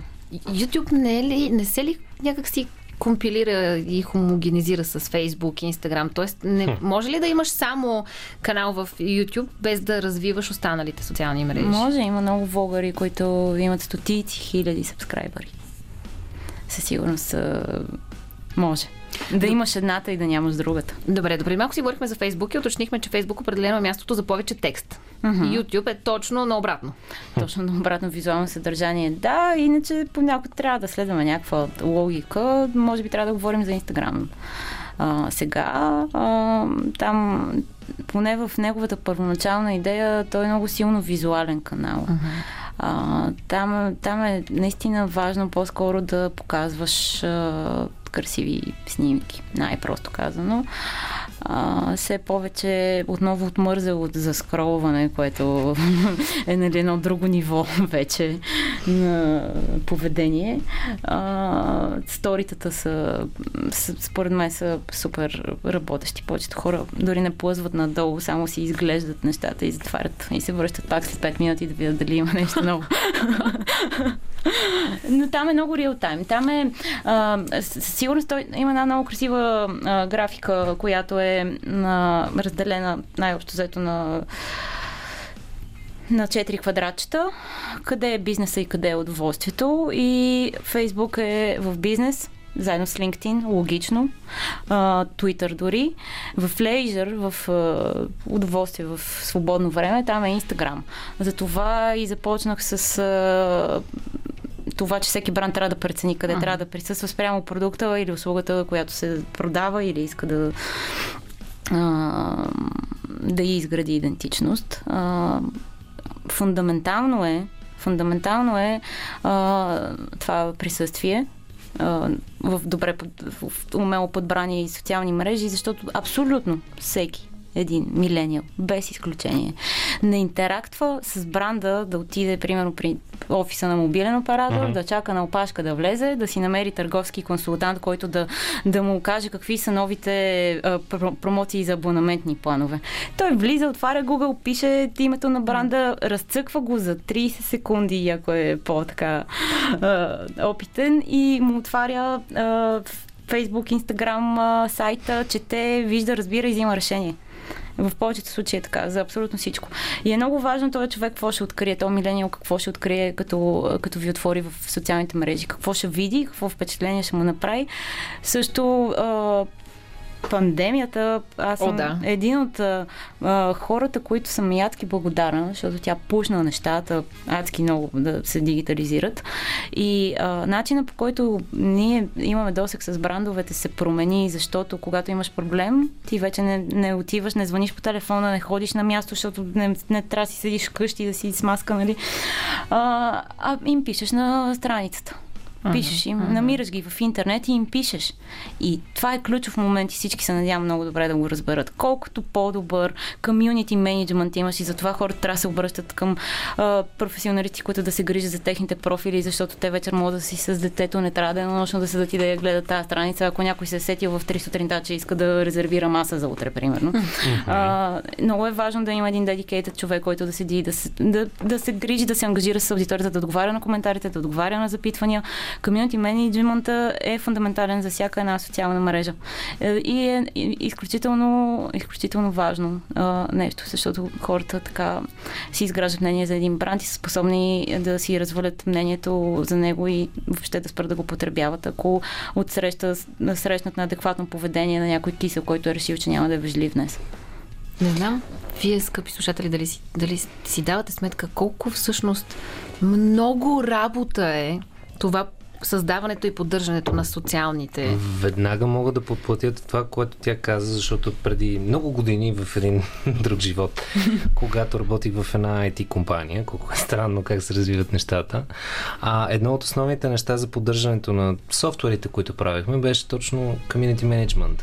И имаше императива, ама императива, зададена като 11-та Божия заповед на компанията, която беше с удивително. Значи, отговор повече от 15 минути във Фейсбук, след като човек е написал оплакването си, е престъпление. В смисъл, в тази секунда ти вече си наясно, че бонуса за месеца си, който е изкаран от много различни пера, ти просто си го загубил. Това беше императива. И в един определен момент първоначално кажа, че това е много глупаво. И в един определен момент обаче, когато попаднеш от обратната страна, защото на мен ми се е случвало, търсейки съпорт и търсейки техническа поддръжка, осъзнах колко, колко, колко са прави тези хора, които казват да, за това не имаме хора на които работят на смени, за да може наистина тези, които искат да се свържат с нас, да бъдат да имат достъп по всяко време. Ти като user experience, независимо дали става въпрос, че искаш се поинтересуваш за един продукт преди да вземеш финалното решение за покупката, няма ли да ти стане изключително приятно някой веднага да ти отговори Да. на всичките въпроси, да е онлайн, Да. да ти каже така и така, тук може да го направиш е така по най-лесния начин, може да ти обясним, помогнем, това е така, това е така. Абсолютно, да. Връщам те на темата за е, Инстаграм. Добре. И как се ползва тя, у, как се ползва Инстаграм у нас? По-скоро от обратната страна искам да го погледнем. Не само вече от брандовете, окей, разбрахме нали, кой горе-долу къде трябва да се позиционира, всеки трябва да си направи собствената стратегия. Как се консумира обаче? Как се консумират в България социалните мрежи? Как се консумира Инстаграм? Мгм. Консумира. Ами той Да. се консумира, наистина, защото говорихме, че там е въпрос на красиви картинки. Не, да, всъщност не е само. А, това, което а, според мен ще остане като тренд в 2021 е всички по-малки бизнесчета, които правят а, разни бижута, диадеми, ластици, поне на мен така са ме по някакъв начин дефинирали. да, и ме предлагат такива неща. А, хубаво е, че а, ще умре в даден момент а, e-commerce. Тоест да даваш между 1000 и 5000 ля за онлайн магазин да ти го направят, да има функционалности, да си купуваш нещо, път количка, чекаут и не знам си какво. Всичко това се скъсява дистанцията и го правят платформа за пазаруване. Тоест вече в Инстаграм с три клика си поръчваш нещо по възможно най-елементарния начин. Така че за, за малки брандове, които дори даже не им се инвестира а, сериозно, но в същото време могат да си въртат а, съвсем спокойно нещата, могат да го правят през Инстаграм. Това е супер. А, още това е меката на инфлуенсърите. Да. Че Да. се как не сте повдигнали въпроса още, да реших сама да се вкарам в този. Аз всячески избягвах. Но... избягвах, упорито избягвах тази тема, но това буквално пък а, ни, ни вкарва а, надълбоко в а, думата консумацията на Ин- Инстаграм. Мгм. Защото ето там се консумира, ма буквално на принципа на фастфуд. Мгм. И така се и бълва в съдържание. В такова време живеем, да. Всичко трябва да е бързо, лесно. Някой ти го е сдъвкал, да ти го е изплюл и ти само да го... Добре, ролята на инфлуенсърите. Ролята на инфлуенсърите, както каза един а, небезизвестен креатив директор на рекламна агенция в Twitter преди време. Живея за панахидата на инфлуенсър маркетинга. Но няма против, че го цитирам. А, аз се надявам да е скоро. Според мен брандовете губят доверие вече в инфлуенсърите. А, това е, а, че тези, които първи се усетиха и задържаха своята стойност и принципи, устояха на времето и сега си много добре ми се случват нещата. Знам и на какви цени работят, защото самата аз правя инфлуенсър кампании и ги поздравявам искрено. А, но много такива лонабита, така наречен mm. този е термин, се появиха, които се водят, казват, наричат себе си микроинфлуенсъри и така нататък, между 1000 и 3000 души до 5, въпреки че това е това е микро за България. Нищо не е в световен мащаб, защото в световен мащаб микрота са по 20, 30, 50 к нагоре ги водят микрота, защото има много хора с милиони последователи. И това тук на нашата родна малка земя, нали, някой си мисли, че е нещо. Е, да. И на всичкото отгоре те а, не правят услуга на никого, като се съгласяват да работят с абсолютно всички брандове без никаква избирателна пропускливост. Това губи доверието в yeah. тях, това прави лоша услуга на брандовете и в крайна сметка тези бюджети, които в момента абсолютно всички а, хора, които са в маркетинга, които бачкат, защото дигиталния маркетинг е един много, аз съм много нишова агенция с а, социални мрежи, реално дигиталния маркетинг е един full circle, който има много неща в него. А, лишава този цял кръг от хора и от агенции, много смислени и умни хора, а, от бюджети, за да ги дават нали, на инфлуенсърите, което няма лошо, но в даден момент ще видят, че и това не работи в дългосрочен план. Защото един пост той умира, потъва в фида и каква стойност дава. Докато ако инвестираш, например, в една много умна и красива реклама под формата на видео или някой нали, в, а, напише една статия за твоя бранд, това остава за винаги. В Google го оптимизира дори след 2-3 години. Някой ще може да ви намери по-дадени критерии. Ако търси нещо в Google, ще, пак ще стигне до вашата статия. Това е една дългосрочна и хубава инвестиция. Но 1000 лева за ползва в Instagram, който утре дали си блокират профила, дали нещо друго ще се случи, дали да, но това пак се връщаме към темата за бързата консумация и фастфуда, uh-huh. защото uh-huh. пък тези брандове искат сега веднага да получат съответ, на съответния инфлуенсър цялата аудитория. Да. А в обратния случай се изгражда бавно, последователно и с времето. Не, непременно. Има много реклами, които а, са, са постигнали невероятни успехи в, а, за сравнително кратък период от а, време и, са, и са, ги намирам за много по-ефективни и смислени от това да се инвестира в инфлуенсър маркетинг. Как съществуват обаче тези реклами в социалните мрежи? Защото когато кажеш реклами, в моята явно ретро глава... Това, което виждаш по телевизията? Е, това, което виждам по телевизията, което виждам да. на билборди, това, което чувам по радиото. Това всичко е не... е реклама, офлайн реклама, да, и, и не задължително това, което виждам в социалните мрежи. В социалните мрежи не се сещам да съм виждала видео реклама на бранд, на каквото Сериозно ли? Да. Абсолютно сериозно. Ти имаш най-изчистения инстаграм фид в историята на всичките да. хора, които имат инстаграм. Аз между на всеки три, Ето, да на всеки три снимки имам поне една реклама, тъй че ти си късметлика. Наистина не се сещам. Или може би имам много доб- може би доб- добро си, избирателно ако е, зрение. Ако е била много добра рекламата, според мен не си разбрал, че е реклама. Това е мой критерий за добра реклама, защото има много брандове. Ние съвсем леко зачекнахме темата преди да влезем в ефир. Е това, че те не разбират че агресивното продуктово позициониране не работи за никого, никога и дори им прави лоша услуга. Но повечето брандове са, аз искам да, да този човек да отпива, да казва да, колко е да. хубаво, да каже кой ми е сайта, да ми се вижда етикета, нали? Ако клиента е широко скорен и с отворен ум и, и те слуша, защото да, единственият вариант да наймеш някой да му даваш пари, обаче да не го слушаш какво ти казва, няма смисъл да му плащаш. Защото имам... За какво, за какво си даваш парите и да, нали, трябва да признаеш, че някой в дадено поле е по-умен от теб. Това е, нали, с това трябва да изхождаш, като си взимаш агенция, която да ти се грижи за нещата, mm. не да, да, да работиш с някой и да му казваш какво да прави.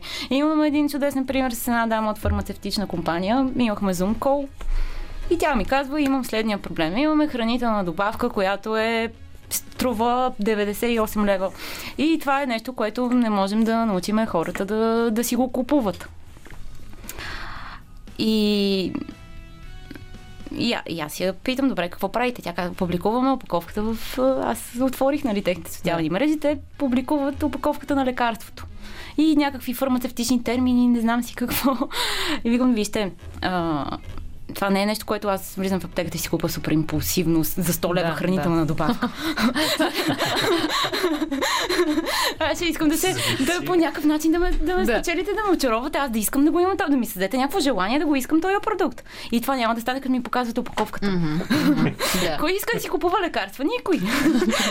Никой. Аз, е, и казвам, трябва да, трябва да, да го разкажете това нещо, да е красиво, много красиви снимки. Ако това, а, тия хранителни добавки, например, имат орхидеи в тях и пчелен прашец, вземете елемента, покажете го по, красив начин, разкажете история, която да го продаде това нещо. Аз да искам да съм по-млада и хубава с тия хранителни добавки, а не да гледам нали, опаковката. Да. Тя казва, не, така искам аз, така знам, че така трябва да се прави, не съм съгласна с вас. Викам, като не сте съгласни, няма абсолютно никакъв смисъл да зум разговор. Защото аз не искам да споря с вас. А тя е маркетинг а, директор на, на... И ми казва, имаме адски много пари от пандемията. Сега хората, като започнаха си купуват лекарства, ние толкова много пари няма какво ги правим. и аз викам, аз съм, аз съм много щастлива за вас, но а, нали, а те и офлайн и онлайн бизнес имат онлайн магазин, голяма верига аптеки в София и като им отворих социалните мрежи на 40 000 лайка, имат по един лайк на пост, на някои постове нямат нито един. И, а, и тя като ми скочи в този зум кол да ми се кара, че аз не разбирам и че трябва да качват опаковките на лекарствата на постове, и добре, окей, благодаря ви. Необятната тема за социалните мрежи, скъпи ни слушатели, продължава след малко. Аз ще разпитам обаче извън ефир за какво точно става дума в този разказ, а вие дали ще разберете, трябва да останете да, да чуете и следващата песен и после ще ви разкажем. Това е късното шоу, в което тази вечер си говорим за социалните мрежи и тъй като аз зададох много въпроси и почти не дадох думата на Митко, Митко, ти си. Не, аз още си мисля за пчелички, мъже. Искате продължете да си говорите. Е, не знам, мисля, че не сме изчерпали Инстаграм в, а, в а, описанието на тази платформа или може би аз все още тъпо и упорито не мога да я разбера тази платформа и си мисля, че действително е място за инфлуенсъри, за хора с красиви снимки и по-скоро да скролваш някакви красотички, отколкото да го ползваш за някакво развитие на...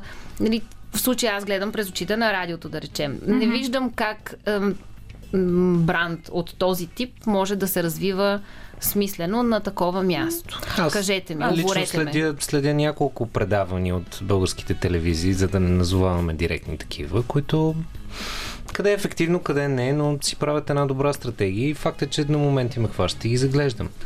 Да, абсолютно фристайл, например, Виста, а, бих ти казала следното. Хващате Мартен, той нали идва тук от време на време. Той ми е сутрешния въвеж. Вие, а, вие самите сте изключително симпатични хора. Бих направила една рубрика с водещите като за начало, с кратки и близ въпроси, най- някакво описание за вас самите, с хубави кадри, разбира се. А, защото в Инстаграм как, има и лица, има и гледки, има всичко, разбира се, стига да са красиви снимките. А, това, това ви е едната линия, по която може да водите постове. В същото време, със сигурност на сторита, Spotify има чудесния фичър да споделиш спори, на стори парчето, което слушаш и то е доста така визуално вече оформено, нищо не трябва да правиш, едва ли не. А, да пускате често парчета по Spotify, както ви казах, направете си плейлисти, защо не. С вашата любима музика, не непременно това, което ще се пуска в радиото. А, любимите парчета на Димитър Ганев. Неделен плейлист. Ти го нареди, какво би си пуснал в неделя сутрин, примерно. Или Мартен да говори за неговите сутрини, за неговите сутрешни ритуали, примерно ти какво правиш вечер, когато се прибереш. А, някакви, а, може, да е, може да е малко по-лично, защото, как, както казах, там е място за свободно време, а не за бизнес. Това ще да попитам дали е редно, когато без значение. Сега аз давам Радио София като пример, тъй като това е нещо, което ние всички нагледно можем да, да изобразим в момента, пък и не е редно да давам други хора за пример, могат да ми се разсърдят. Добре. Но ам, редно ли е да имаш м, препращане на съдържание. Да речем, без значение дали си медиа или си инфлуенсър, mm-hmm. днес си направил еди каква си тема в едно място, в случая в Радио София днес сме направили тази тема, да я препратим директно да я копираме в Инстаграм или е редно всъщност в Инстаграм, както и в Фейсбук, а, да качваме някакви тотално различни неща. Както ти каза, как се случва ежедневието на някои от водещите извън радиото. Много хубав въпрос, благодаря ти. А, това, което може би забравих да спомена още от самото начало е най-важното на света и това е не публикувайте едно и също място на различните, в различните, е, не и същи неща в различните социални mm. мрежи. Със сигурност, ако сте ползвали една снимка за Фейсбук, не я качвайте същата yeah. в Инстаграм. Със сигурност, понеже самите социални мрежи имат своите специфики, със сигурност трябва да се мисли съдържание в контекста на Фейсбук, в контекста на Инстаграм и така нататък. Задължително снимките да са различни, темите да са различни, въобще корено различни неща трябва да се правят.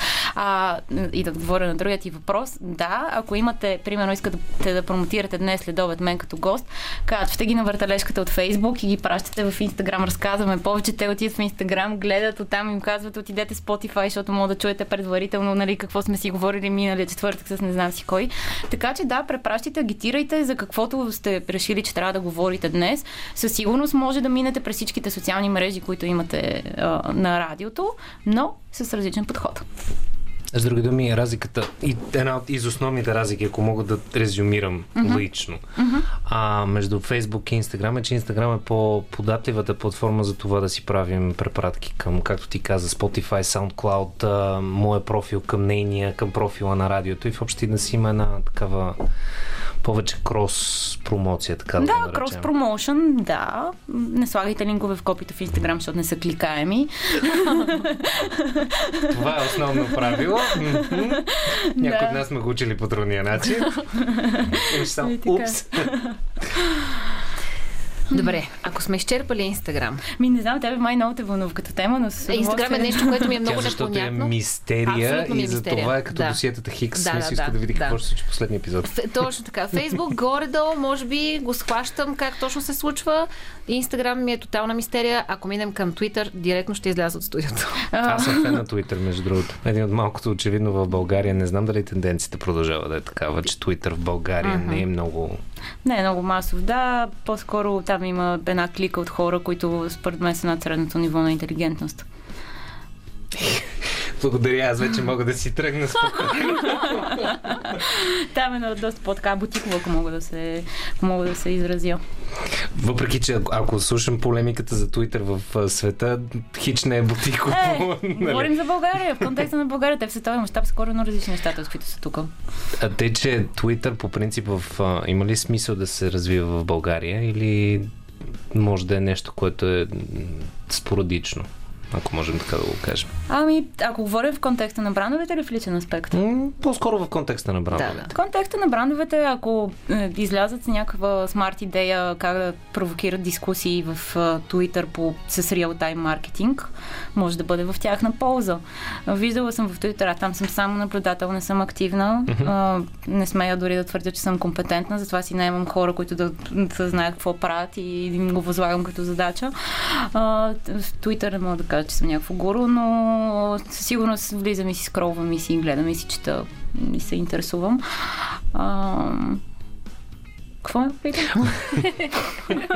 Има смисъл да го развиваш, ако си бранд в България, да О, развиваш и в Твитър. Със сигурност не, съм, не мога да ви дам нито един пример за бранд, дори се напълвам да мисля, не мога в момента, Аз който, също който, който, И има готин Twitter акаунт, но аз лично бих си скефил адски много, ако, ако е колкото повече скъсиш дистанцията с твоите клиенти, потребители или както ви да ги наричаш, а, колкото е по-късо и те да могат да те меншанат и ти след 3 секунди да кажеш Hey you, имам нещо за теб и е, това е. Един, един пример е точно, точно това. Аз лично съм го имал, защото ми стана много странно. Аз от малък съм фен на кетча и даже имах възможността да си пиша в а, ретуитове с един от тези, които симпатизирам, което беше много готино.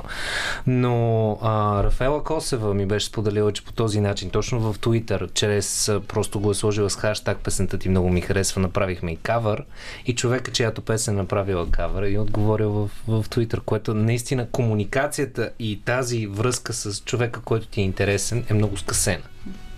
Скъсява се и времето до края на предаването, мили ни приятели. Така че за вас, скъпи слушатели, малко от онази хубавата музика, а за нас остава да помислим кои са следващите социални мрежи, за които ще ви Е, разкажем след малко. И TikTok. Радио София е онова място, в което си говорим свободно за нещата. Времето никога не стига, но да, все пак имаме някакви рамки. Имаме още, има няма десетина минути, за да изчерпим темата с социалните мрежи. Оказа се, че а, една от тях аз определено изобщо нямаше по никакъв начин да се сетя да я сложа там. Така че оставам на вас двамата решението през по какъв ред ще ги коментираме тези, които ни останаха. Аз мисля, аз мисля, че между другото това, което а, Цвети направи с, с нас преди малко и каза а, сещате ли се коя е още една социална мрежа? Между другото, може да го направим като игра в нашата фейсбук група. Кой ще се сети за всичките видове социални мрежи, които има? Ами, ти каза нещо много хубаво за YouTube. Аз като един човек, който рязко работейки в телевизия, малко след като започнах да работя в телевизия, първо изхвърлих телевизора си, след това приключих въобще с всякакъв абонамент за телевизия. И, а между другото, YouTube ми е много основен канал за набавяне на информация. Като, им, като за кинокритика, за политически сатира, всякакви най-различни неща. Тъй, че YouTube май и аз съм в, точно в тези проценти, които си го правят най-активната социална мрежа в България. Как... Но Диди беше очудена от едно, което всъщност е много интересно. Как хората в YouTube го успяват да, да направят каналите си успешни, без реално да имат някакво супер активно присъствие в Instagram, в Facebook. Възможно ли е да го направят. Възможно е не си сам а, от кинокритика до как да си фикснеш мивката. има всичко там.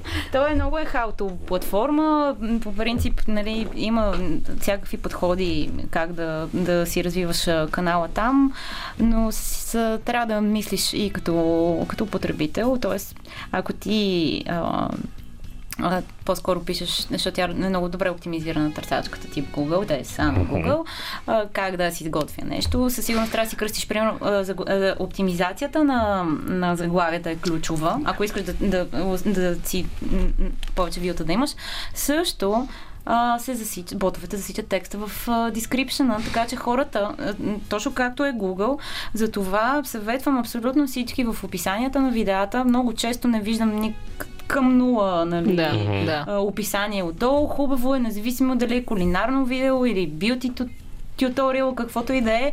Отдолу пишете каквото се сетите, е така надолу да има, дали, ако може да е по темата. Значи, хаштаг Хари Стайлс, Меган Маркъл и принц Хари и все някой ще попадне точно. Да. Ма чакай, аз търси скандала, защото тук готвят. Добре, това е хубаво. Много значи се радвам, че, хаштаг. Много се радвам, че подигна темата за хаштаг. Ба, кратко, точно ясно обяснение на хаштаг за нашите слушатели, които не, не знаят какво е и след това колко го ползваме и как го ползваме. Това е ключова дума за, за търсене, която а, работеше а, преди работеше много добре в Инстаграм, сега не е толкова. Преди изобщо я нямаше като функция в Фейсбук, сега я има. А, в Ютуб също е не е толкова важно според мен да ги слагаме хаштаг в дескрипшена на, на YouTube, тъй като, както ви казвам, работи, работи като търсачка, заглавията и описанието на видеото са ключови, за да и да мислите много. Това видео от неговото съдържание, да прецените ако ти не знаеш за това видео, какво би написал, за да стигнеш до него на база на това се, се правят заглавията, защото а, аз по трудния начин го научих с а, някакви арт заглавия, защото съм от 100 години в медиите и, а, и много мисля как да адаптирам едно принт заглавие за диджитал. И то трябва да е красиво, кликаемо, нали, да не е кликбейт. Много ме отвръщава това, че в, всъщност всичко в YouTube изглежда кликбейт той направи, не знам си какво там, скандали, работи. Имаше така. Разбира се, има и красиви неща в YouTube, така че а, не мога да, да отсъдя. Добре, емотиконите. Присъствието на емотиконите в коментари, в описание, в а, м, постове, в публикации. Да, работят, привличат внимание. Със сигурност. Иначе казвам, Лут е шарено се радва и Лут да, ще продължава да, да, да се радва на шарено. И последната платформа, унази, за която аз нямаше да предполагам. Всъщност не, не две останаха, да. Две останаха. LinkedIn по-скоро. LinkedIn, да. LinkedIn. LinkedIn а, е в, а, според мен, е нов подем. Той е малко като на борсата, така му падат акциите и после се качват. Според мен това е годината, в която, даже може би още от миналата, която отново е супер актуален. Аз му го бях зарязала в една също. година. Да. Но сега се върнах и го така по, напудрих малко, актуализирах го. Mm-hmm.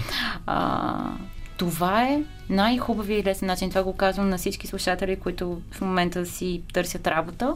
Ако са си, знаят какво им се работи и дори конкретно къде, а, да потърсят там. Защото трудният начин е да пращаш мейли с CV-та до нечия асистентка, която не знаеш кой е, е HR менеджер, днес няма да е в настроение и ще ти прочете мейла mm-hmm. и даже няма ти отговори най-кратки и близък път до CEO-та, до decision makers, до хора на много важни и водещи позиции в една компания. Не агитирам нали, директно някакъв агресивен апроч, но все пак могат, можете да намерите най-важният човек, който, който ще отговаря за решението да ви вземе на работа. Може да се информирате дали компанията или агенцията, в която искате да работите, търси в момента някого. Общо взето е шорткът за професионални ме писаха на лично, като си търся хора за агенцията и така доста просто ме контактвате ме. Не, не, не трябва да минават през нещо да. и през някого, просто здрасти. Това е.